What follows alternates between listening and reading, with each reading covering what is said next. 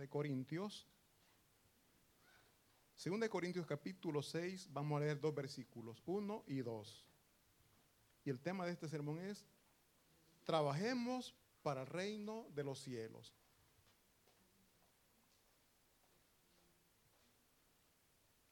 Segunda de Corintios capítulo 6, versículos 1 y 2. ¿Lo tenemos todos? Y si no lo tenemos, pues ya está ahí proyectado. Y leemos la palabra de Dios en el nombre del Padre, del Hijo y del Espíritu Santo. Dice la palabra de Dios de la siguiente manera. Así pues, nosotros, como colaboradores suyos, os exhortamos también a que no recibáis en vano la gracia de Dios. Porque dice, en tiempo aceptable te he oído y en día de salvación te he socorrido. He aquí ahora el tiempo aceptable He aquí ahora el día de salvación. Eh, lo hemos leído lo que es la versión Reina Valera en 1960. Ahora vamos a proyectar para que leamos todos juntos el mismo texto bíblico, pero de la traducción del lenguaje actual. Ahorita nos van a proyectar ahí.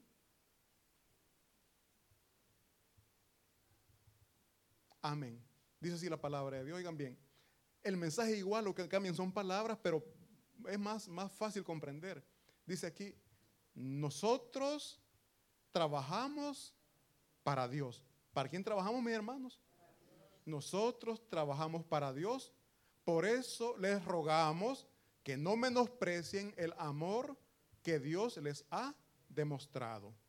Versículo siguiente dice, Dios dice en la Biblia, cuando llegó el momento de mostrarles mi bondad, fui bondadoso con ustedes. Cuando necesitaron salvación, yo les di libertad. Escuchen, ese momento, ese momento oportuno ha llegado. Hoy es el día en que Dios puede. Tengamos presente esa última parte donde dice, escuchen. Ese momento oportuno ha llegado hoy para quienes no han todavía reconocido a Jesucristo. Hoy es el día en que Dios puede salvarlos. Oramos. Bendito Espíritu Santo, Dios Todopoderoso, clamamos a usted hablando en a nuestras vidas, tocando nuestros corazones. Ruego, Señor, que sea usted usándome como instrumento útil para que esa palabra preciosa pueda salir limpia y pura de mi boca. Señor, me despojo de toda humanidad y ruego, Señor, sea usted haciendo la obra. Y sobre todo, Padre, ruego esa fuerza, ese poder para poder siempre, para poder cada día poner en práctica su palabra. En el nombre de Cristo Jesús lo suplicamos. Amén. ¿Se pueden sentar, mis hermanos? Eh, como veíamos, mis hermanos, en lo que es 2 Corintios capítulo 6, versículo 1, aquí el apóstol Pablo está diciendo que nosotros trabajamos para Dios. Mi hermano, cuando usted llega a su trabajo, ¿cómo llega? ¿Contento?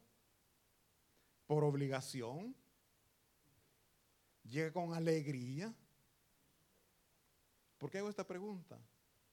Porque muchas veces, mi hermano, al trabajo vamos por, por obligación.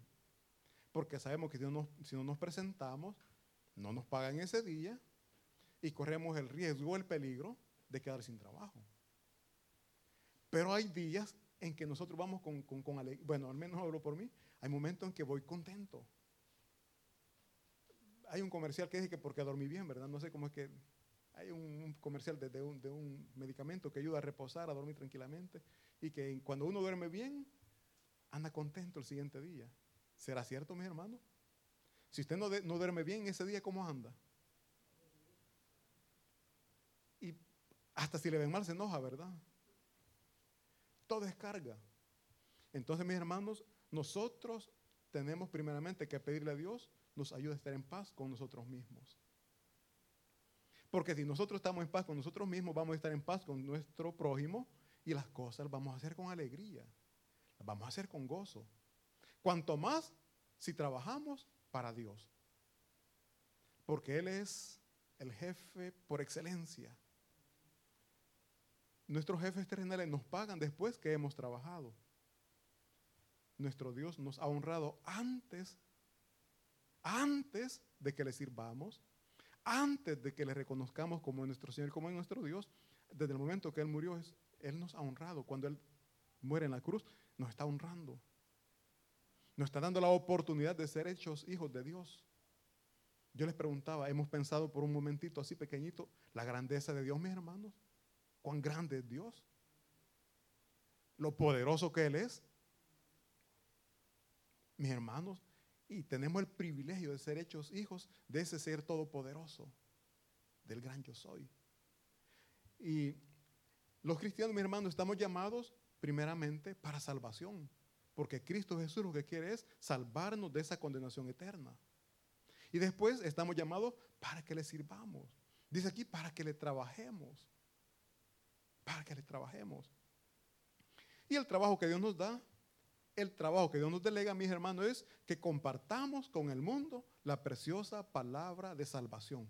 Eso es lo que Él pide. Eso es lo que Él quiere. Pero es lo que menos el cristiano quiere hacer. Por eso les digo, muchas veces las cosas las hacemos por obligación, las hacemos por compromiso. Eh, decía, bueno, escuché el dicho de un hermano y me gustó. Si las cosas las va a hacer, hágalas bien. Si no, mejor no las haga. Si no las va a hacer con alegría y con gozo, mejor no las haga. ¿Por qué? Porque lejos de ayuda, es carga que nosotros mismos nos estamos poniendo. Yo siempre he dicho, mis hermanos, lo que hacemos para el Señor tiene que ser, tiene que provocar alegría en nosotros, tiene que provocar gozo. No sé ustedes, pero cuando usted le ayuda a alguien, usted ve a alguien que necesita, hablemos económicamente, dinero y usted con lo que puede le da. ¿No siente satisfacción, no siente alegría en su corazón, mi hermano? Cuando ve la sonrisa de la persona que lo recibe y le dice gracias. Eso llena el corazón de, de satisfacción, llena el corazón de alegría. Estoy hablando de lo material. Hablemos de lo espiritual, mis hermanos. Cuando usted comparte la palabra de Dios, a veces nos tratan mal, pero yo les entiendo porque andan corazones cargados de problemas. Andan corazones cargados de, amargura. Y cuando se les habla de Dios, con uno revientan. Porque lo primero que dicen es, si Dios existe, ¿por qué estoy viviendo este problema? ¿Por qué me pasa esto? Y comienzan a hacer tantas preguntas.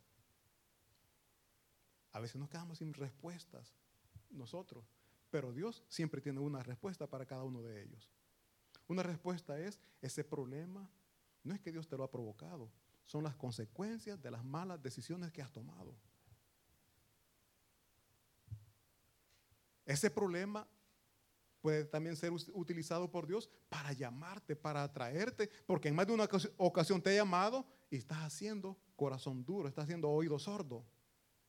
Entonces Dios ha tenido que actuar de esta manera para que le busques, para que te acerques a Él. Como cuando un padre le está hablando al hijo y el hijo, mm, hoy los niños por estar en el teléfono no, no hacen caso, ¿verdad? Sí, ya voy. Venís comer, ya voy. Tercer llamado, ya voy. Y llega la mamá o el papá, te estoy hablando, vení para acá. Ese problema, hay caso que Dios le está llevando de la oreja. Y no es porque Dios sea malo, es porque tiene cosas buenas para usted. Cuando un padre castiga a un hijo, perdón, cuando lo sanciona, no es por maldad, es porque el hijo está tomando un mal camino y tiene que haber corrección para que entre nuevamente al camino correcto. Es eso lo que Dios hace con nosotros. Y eso es lo que tenemos que, tenemos que compartir con nuestros hermanos o con el mundo allá que no conoce de Cristo Jesús. Es el trabajo que Él nos ha encomendado. Por eso dice aquí, nosotros trabajamos para Dios. Y si no trabaja todavía, pues yo le digo, trabajemos para Dios, mis hermanos. Siempre hay un espacio, siempre hay un lugar disponible para usted que quiere servir a nuestro Señor. Siempre, mis hermanos, siempre. Dios da esa oportunidad. Usted puede decir, no puedo por el trabajo, no, porque siempre ponemos excusas, siempre ponemos pretextos. Pero si nos invitan a otro lugar, hacemos el tiempo para ir, para ir. Vamos a evangelizar. No es que no puedo, tengo que ir a lavar, tengo que ir a cocinar. Nos llega una invitación a, una fiesta. Ah, sí, ¿cómo no? ¿A qué hora? ¿Dónde va a ser? ¿Quiénes van a estar? Estamos disponibles. Entonces, no es porque no tenemos tiempo, es porque no queremos ponernos al servicio de nuestro Señor, de nuestro Dios. Y repito, mis hermanos, el trabajo que Él nos ha encomendado es que compartamos el mensaje de salvación, la palabra de Dios. Y es por eso que nosotros pedimos, mis hermanos, eh, dice el versículo 2, ah, perdón, aquí, perdón, dice aquí, por eso les rogamos que no menosprecien el amor que Dios les ha demostrado. Cuando rechazamos a Cristo Jesús, cuando rechazamos a la persona que nos está hablando de Dios, sin darnos cuenta, estamos, menospreciando el amor que Jesucristo ha demostrado al morir en la cruz del Calvario. Y estamos diciendo, no me interesa, pero queremos salvación. Como cuando el hijo no hace caso al papá, pero después llega, papá, dame permiso o dame dinero. O sea, no, mis hermanos, tenemos que escuchar la voz de Dios y obedecerla para que después, sin pedir, llegue la bendición. Yo siempre he dicho, cuando un papá está contento, está agradado con su hijo, no es necesario que el hijo pida, él, el papá lleva, mira, te compré esto, ¿te gusta? Probátelo. Sin que el hijo esté pidiendo. Así nosotros cuando nos ponemos a la disposición al servicio de Dios, sin que pidamos, Dios nos da las bendiciones. Uno no me esperaba. Me llamaron para un trabajo y están pagando bien, por decir algo. O en la familia. Sin Cristo Jesús hay pleito, hay discusión, hay malos entendidos, pero cuando Cristo Jesús reina en ese hogar, todo cambia. Todo cambia. Y es la recompensa que Dios da porque hemos sido atentos al llamado que Él nos ha hecho. Eh, así también, mis hermanos, dice la palabra de Dios, que nosotros estamos llamados a orar por el mundo, por aquellas personas que hasta este día han rechazado a Cristo Jesús. Estamos llamados para orar por ellos, mis hermanos. No les critiquemos, no les señalemos, no nos sintamos incómodos con ellos, porque a veces cuando nosotros les queremos compartir la palabra de Dios y ellos nos rechazan, nos sentimos enojados muchas veces. Peor si nos dicen palabras que incomodan, nos sentimos ofendidos. Dijo una hermana en una ocasión, pues con Dios te lo vas a ver. No, pero, pero se le sintió el, tono de voz así molesto, ¿no? No, hermana, le digo, oremos para que Dios tenga misericordia. No me dice, que está rebelde. Sí, hermana, le digo, pero también nosotros si éramos, le digo. Hablo por mí, yo también era rebelde, le digo. Bueno, sí, tiene razón, me dice. Pero en nuestra humanidad quisiéramos que todas las personas oigan y entiendan que es Dios quien está hablando y no nosotros. Nosotros siempre hemos dicho solamente somos instrumentos de Dios. Es Dios quien está llevando ese mensaje. Entonces nosotros estamos llamados para orar, para interceder por el mundo que no ha conocido a Cristo Jesús. Porque también Dios, Jesucristo, murió por ellos. También murió por ellos. Y nosotros, mis hermanos, muchas veces estamos sirviendo al Señor, pero nos debilitamos cuando estamos en problemas, estamos en necesidades, estamos pidiendo y Dios no nos responde. Se nos fue el amor al servicio, se nos fue esta buena voluntad y hasta pensamos, Dios no ve lo que yo estoy haciendo. Dios no está recibiendo mi servicio. Sí, mi hermano, déjeme decirle, Dios se lo está recibiendo. Pero pregúntese si en verdad usted necesita lo que está pidiendo y para qué lo necesita. ¿Es necesidad ¿O es un capricho que nosotros hemos adquirido? Cuando un hijo le pide algo, no siempre es necesario. Muchas veces no son necesarias, sino que son cosas que quieren porque ven que los amiguitos lo tienen. Así nosotros, porque vemos que nuestro hermano, nuestro prójimo, nuestro vecino tiene algo bonito, ya nosotros queremos algo igual o mejor si es posible. Dios no nos va a mal educar. Dios no, no nos va a mal instruir porque Él quiere que nosotros seamos humildes. Cuando Él nos da todo lo que pedimos, nuestro corazón corre el riesgo de llenarse de arrogancia y de orgullo. Y Dios no nos va a dañar.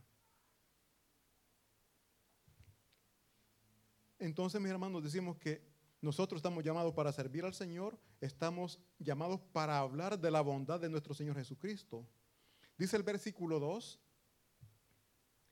dice, Dios dice en la Biblia, oigan bien, dice Dios en la Biblia, cuando llegó el momento de demostrarle mi bondad, fui bondadoso con ustedes. Cuando en verdad usted necesitaba, Dios nos hizo esperar, mis hermanos.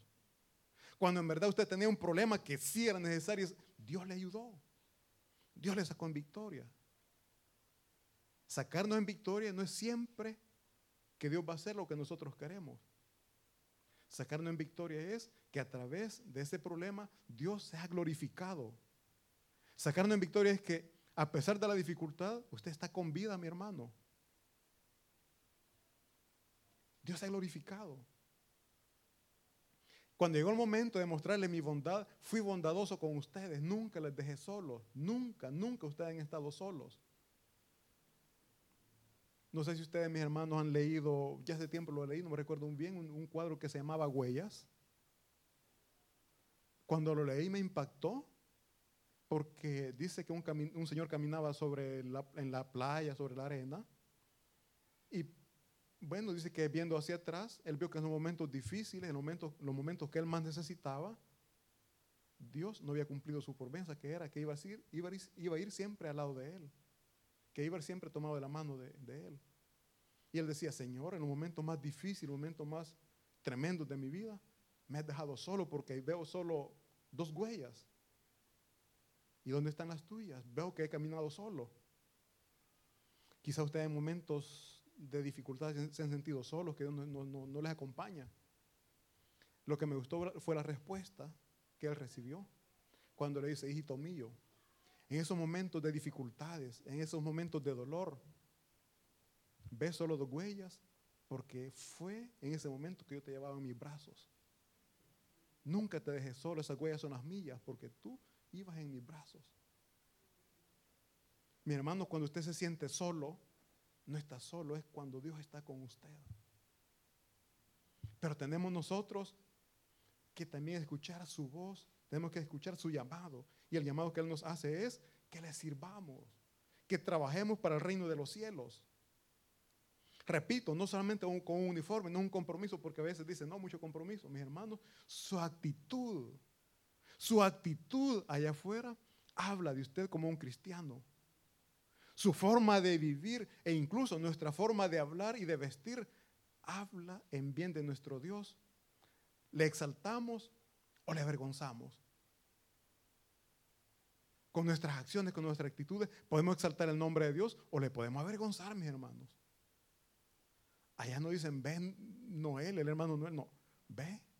Y es cristiano y miren lo que está haciendo, oigan cómo está hablando. Estoy deshonrando el nombre de mi Dios. Y estamos llamados, mis hermanos, para levantar, para exaltar el nombre de Dios, no para denigrarlo. Entonces estamos llamados, mis hermanos, hermanos, para hablar de la bondad de Dios, para hablar de las maravillosas obras que Él ha hecho por nosotros. El pueblo de Israel, mis hermanos, conocía la bondad de Dios. En esas guerras que se hacían, Dios siempre les dio la victoria. Cuando caminaban de la mano de Dios, cuando obedecían y cuando no, les iba mal. Por eso les digo, si nosotros estamos en problemas, pensemos. Porque siempre decimos, estoy pasando por pruebas. Es lo más bonito, estoy pasando por pruebas. ¿No será consecuencia del pecado que ha hecho? Porque nosotros somos tan bonitos para señalar, ah, no, este por pecador le va mal. Pero cuando soy yo, es una prueba que estoy pasando. Mis hermanos, nosotros estamos llamados para hablar y servir para servir a nuestro Señor y hablar de las maravillosas obras que Él ha hecho, para hablar del libertador, para hablar, mis hermanos, de que Él murió por nosotros y que no rechacen el amor que Él ha demostrado por cada uno de nosotros. Tenemos que hablar de, de la salvación que Él ofrece y que muchas personas hoy mismo están rechazando esa salvación que Cristo Jesús está dando. Nosotros estamos aquí en el local, pero hay muchos que ya están en la calle predicando el Evangelio de Cristo Jesús y muchas personas están rechazando, están menospreciando el amor de Dios. Oremos por ellos, mis hermanos. Oremos por cada uno de estos hermanos o por cada una de estas personas para que sigan tocando sus corazones y que les mueva, que les mueva a buscarles a Dios. Repito, Dios nos llama con, con amor, con ternura, pero somos desobedientes y tiene que llegar ese problemita, ese salón de orejas, esa enfermedad, ese problema legal, esa escasez de trabajo. O sea, y a través de esos problemas es que muchas veces buscamos a nuestro Señor. A través de esos problemas buscamos a Dios. Entonces digamos, gracias Señor, porque a través de ese problema me has acercado. Entonces dice la Biblia, mis hermanos, que hoy es el momento oportuno, hoy es el día en que Dios puede salvarles de esa condenación eterna. A todos aquellos que no han recibido a Cristo Jesús, hoy es el día. Entreguen su vida a Jesús y verán que no se arrepentirán. Y después que ustedes, mis hermanos, reciban a Cristo Jesús, tengamos cuidado de no contaminarnos. Y cuando digo no contaminarnos es de no cargarnos. Porque muchas veces nos cargamos. Y la Biblia habla, bueno, leamos por favor 2 Corintios capítulo 6, versículo 14.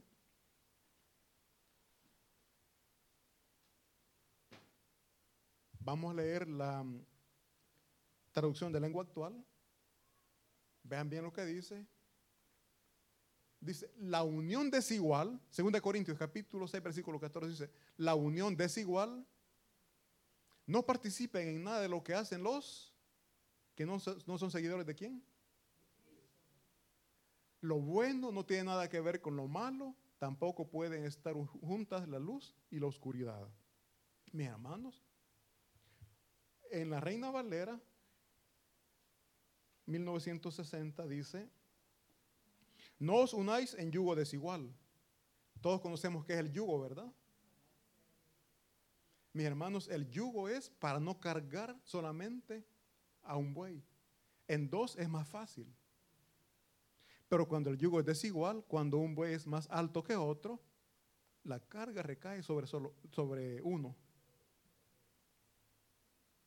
Y va, va cargado. Cuando usted, mis hermanos, después que recibe Cristo Jesús, continúa a unirse con esos amigos que no son cristianos, que llevan una vida diferente a la que un cristiano tiene que llevar, usted se siente cargado, porque le comienzan a señalar, se comienzan a burlar de usted. Cuando lo invitan a comer, usted va a orar, ¿verdad? Y comienzan, hacen bromas no sé a ustedes, pero a mí al principio me hacían broma. Cuando comenzaba, bueno, salía con unos amigos y me decían, el pastorcito ya va a orar. Miren que me profetizaron, yo ni sabía que iba a ser pastor. Cuando iba a comer, ve el pastorcito, ya va a orar. Démosle gracias a Dios. Dale vos, me decían. Pero a mí eso no lo niego, a mí me incomodaba. Yo me sentía mal, me enojaba. Por eso dice aquí la palabra de Dios, que no nos unamos en yugo desigual. Puede también tomarse como pareja entre esposos. Alguien cristiano, una persona cristiana aquí en la iglesia, camina bien delante de Dios y se enamora, una muchacha se enamora de alguien allá afuera que no es cristiano. ¿Qué va a pasar? Esa relación no va a funcionar. O vienen en la iglesia o se van de la iglesia. Dice la palabra de Dios que no tiene comunión la luz con las tinieblas. Y nos vamos a terminar comportando, mis hermanos, como luz o como tinieblas. En una fiesta a la que le invitan, usted va a terminar como cristiano o va a terminar como ellos. En esa fiesta usted va a poner a, hablar de la palabra de Dios, lo que Dios ha hecho, o va a terminar bailando como ellos. Mis hermanos, o nos comportamos como luz o como tinieblas. No hay compañerismo. No podemos estar, dice la palabra de Dios también, que no podemos servirle a dos señores. Porque vamos a amar a uno y vamos a terminar menospreciando al otro. Entonces aquí dice, no nos unamos en yugo desigual. En el trabajo, mi hermano, cuando usted va a su trabajo, ¿se comporta como cristiano o se comporta como ellos? No nos unamos a yugo desiguales. A veces, bueno, en el trabajo no es que uno elige, pero a veces nosotros buscamos a las personas para asociarnos, para hacer ciertas actividades. La pregunta es, cristiano o no es cristiano? Porque si no es cristiano, por recibir ganancias hasta le va a ofrecer que haga cosas indebidas. Imagínese un taller de carro. Usted se asocia con esta persona y le dice, no, mira, compramos, vienen ofertas bonitas, carros bonitos y baratos. Pero la procedencia, ¿cuál es? Pero para ganar, para tener ingresos. Usted le puede decir, no, fíjate que como cristianos comenzamos a hablar. Y el otro, ¿qué le puede decir? No, hombre. ¿Por qué? Porque estamos en yugos desiguales. Estamos llevando un yugo desigual.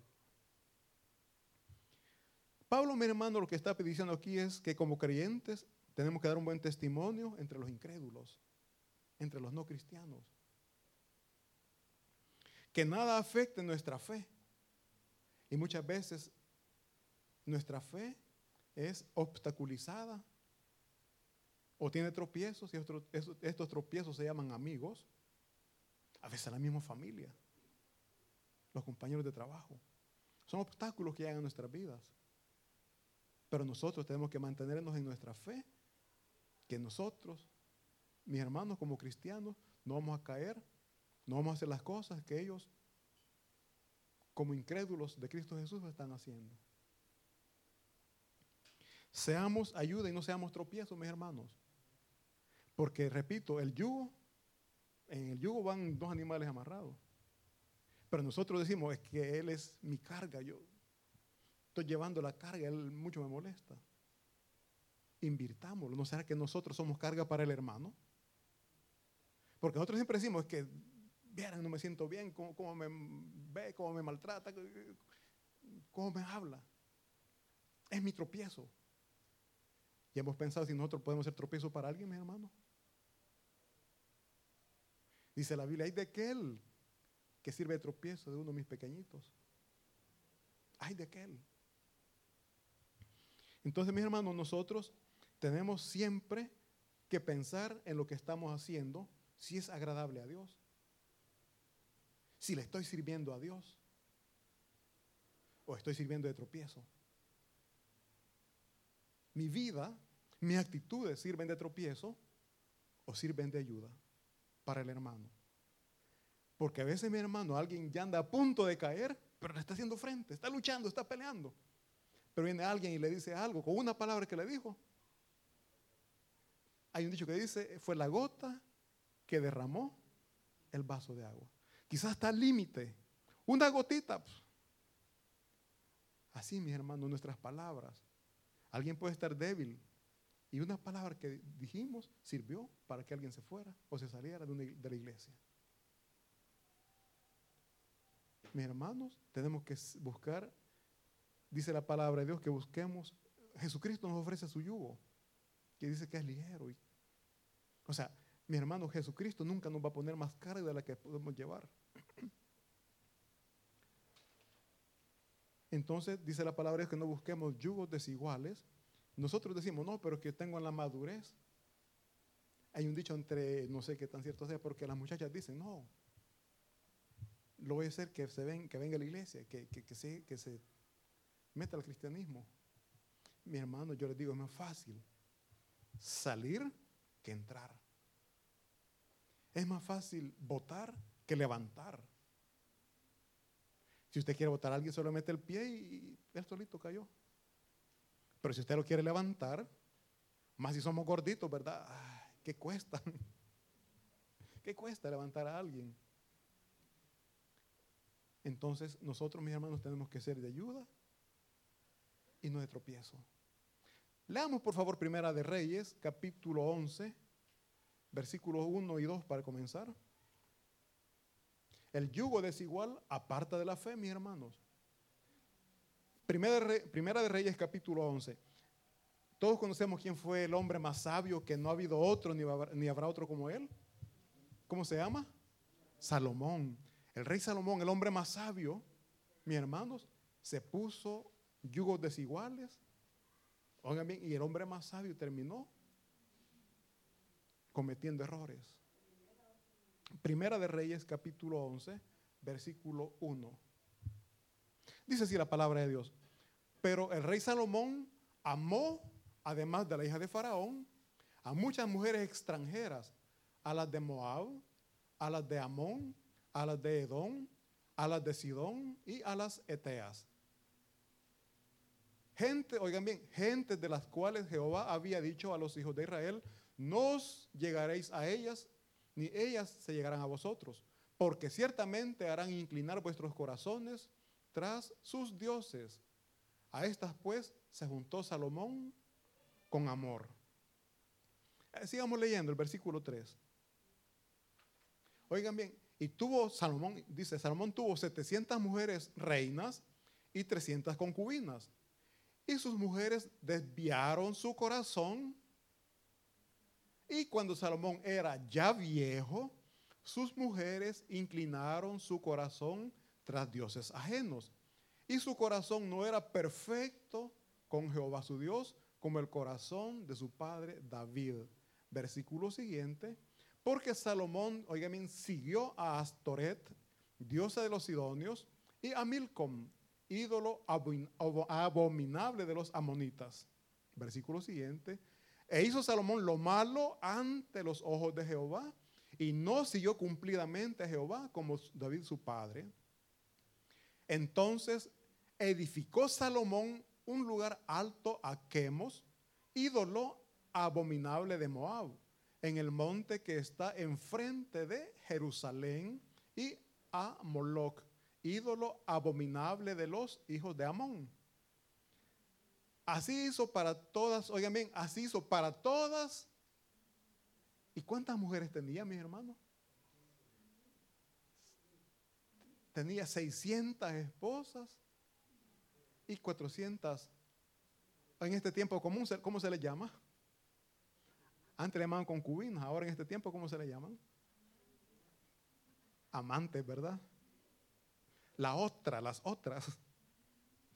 Dice, así hizo para todas sus mujeres extranjeras, las cuales quemaban incienso y ofrecían sacrificios a sus dioses. Mis hermanos, el resultado.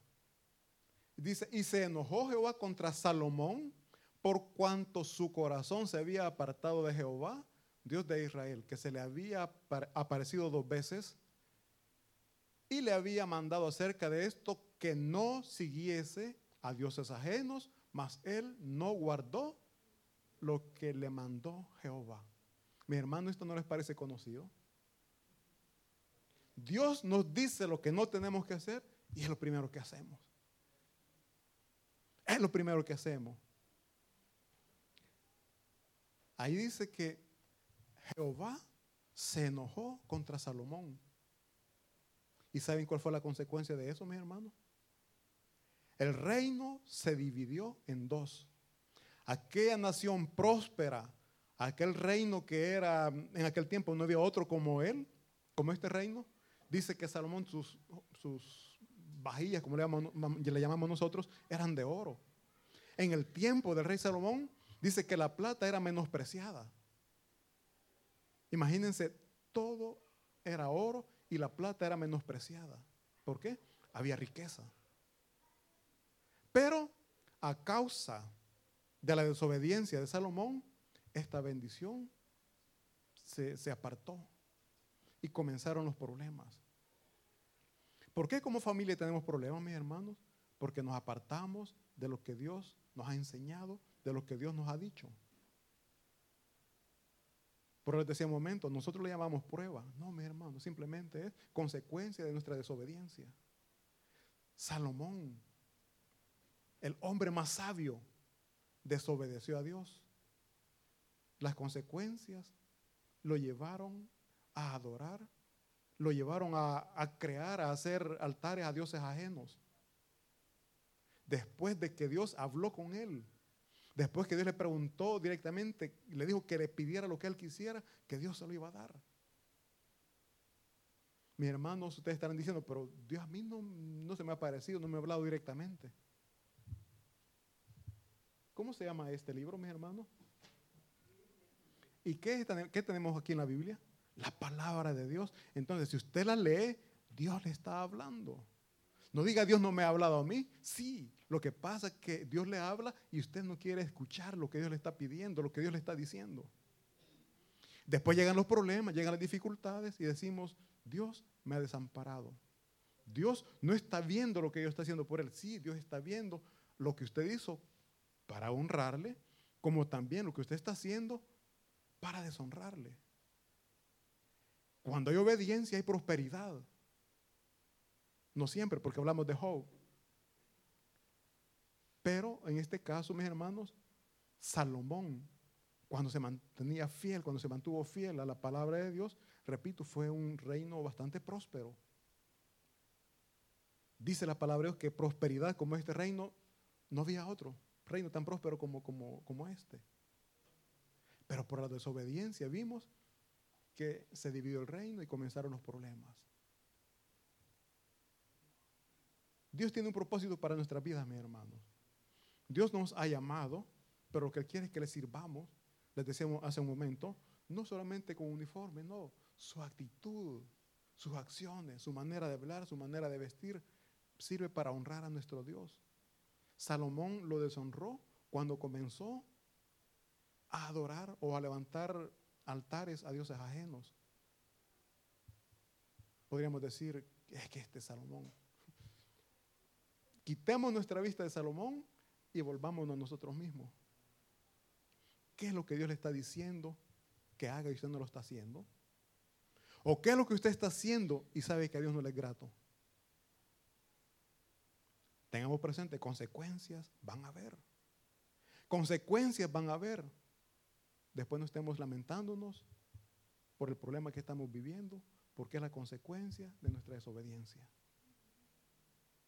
Mejor unámonos al equipo de Cristo Jesús, unámonos a su ejército, seamos servidores de Él, compartamos su palabra. Si Dios pone en su corazón servirle aquí, pues las puertas están abiertas. Sírvale al Señor y verá que no se arrepentirá. ¿Por qué? Porque estamos llamados para servir a nuestro Señor, porque Él es digno de gloria y de honra. Un fuerte aplauso para nuestro Señor y vamos a orar. Bendito Padre Celestial, damos gracias por esta palabra. Le damos gracias, Señor, porque no siendo merecedores, usted nos da el privilegio de servirles, de servirle a usted, Señor, para trabajar en el reino de los cielos. Reconocemos, bendito Jesús, que nuestra humanidad pelea con nuestro espíritu, nuestra carne pelea con nuestro espíritu. Pero en esta mañana, Señor, queremos suplicar que sea usted fortaleciéndonos, por favor. Que sea nuestro espíritu, Señor, tomando el control de nuestro ser. Y que nuestra alma pueda sentirse contenta, satisfecha de estar aquí en su casa. Que la palabra que usted nos ha dado este día, Señor, nos ayude a meditar ¿Qué estamos haciendo? ¿Cómo lo estamos haciendo? Si le es grato a usted o no le es grato a usted. Pedimos perdón por nuestros pecados, Señor, porque fallamos, Señor. Porque fallamos, perdónenos.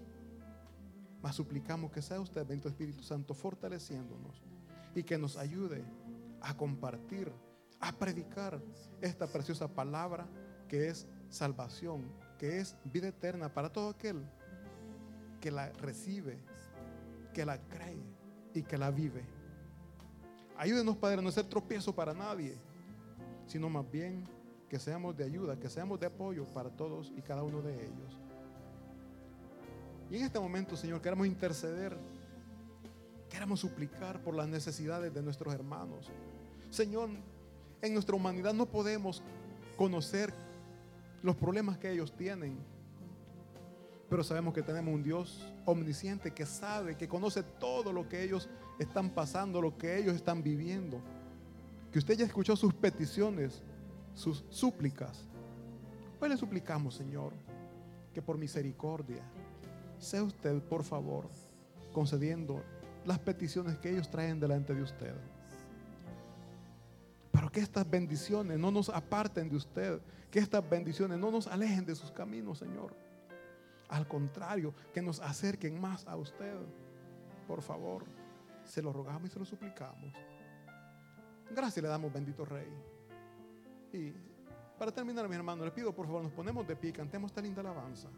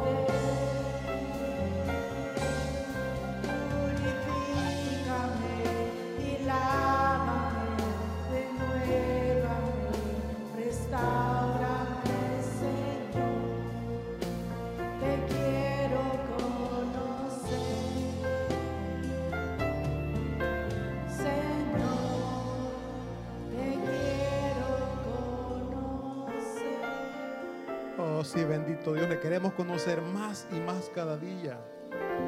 Y que al conocerle a usted, Padre Santo, nos ayude a compartir su palabra con aquel que no le conoce. Su palabra, Señor, nos dice que no nos unamos a yugos desiguales. Pero esto no nos dice que no tenemos que hablar con ellos. Esto no nos dice que nos tenemos que aislar de ellos. Lo que sí nos enseña es que nos tenemos que separar de las costumbres que ellos tienen que no son gratas delante de usted. Bendiga a su pueblo, Señor. Bendiga a su pueblo. En el nombre de Cristo Jesús, clamamos por bendiciones. Y no hay bendición más preciosa que su presencia en nosotros. En el nombre de Cristo Jesús damos gracias. Amén y amén. Así también, mis hermanos, cantamos esta linda alabanza con la cual decimos que estamos agradecidos porque nos permite conocerle a Él cada vez más y más.